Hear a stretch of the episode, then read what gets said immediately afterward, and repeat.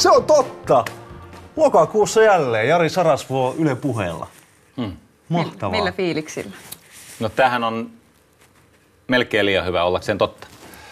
Koska 25 äh, vuoden aikana, kun mä oon julkisuudessa työtäni tehnyt, monenlaista työtä, mutta myös sähköisessä mediassa, niin mä olen tietenkin saanut paljon palautetta, äh, mutta en ikinä koskaan mitään sen kaltaista ja sen kestoista ja sen syvyistä kuin mitä tästä Ylen puheen monologista tuli. Sen jälkeen, kun 2013 keväällä mä lopetin sen, niin se palaute jatku ja jatku ja jatku ja ne kirjeet ja ne ihmisten tunnustukset ja se semmoinen henkilökohtainen, siis ihan sadunomainen suhde syntyi niihin ihmisiin ja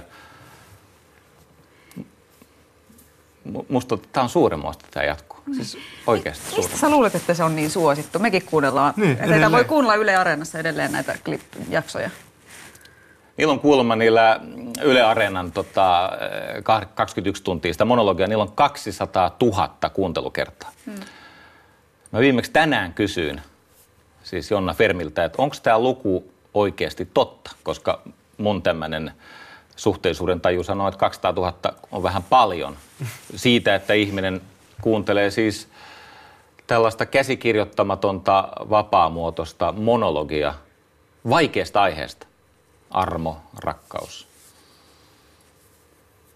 kuolema. Hmm. Niin tunnin tai 56 minuuttia. Hmm. Mutta vastaus siihen kysymykseen, niin ehkä se muoto oli se selittävä tekijä, että ihmiset kuulee, että mä olen siinä heikoilla. Ne siis kuulee sen lähetyksen alussa, että mä hyppään tyhjän päälle. Mulla ei ole siinä käsikirjoitusta. Mä totta kai olen valmistellut sitä ja mulla on siinä eh, siis tukena, jos mä haluan siterata jotain runoa tai mulla on siinä siis muistiinpanoja, mm. mutta itse se ajatus syntyy siinä hetkessä. Ihmiset aistii tämän. Mm.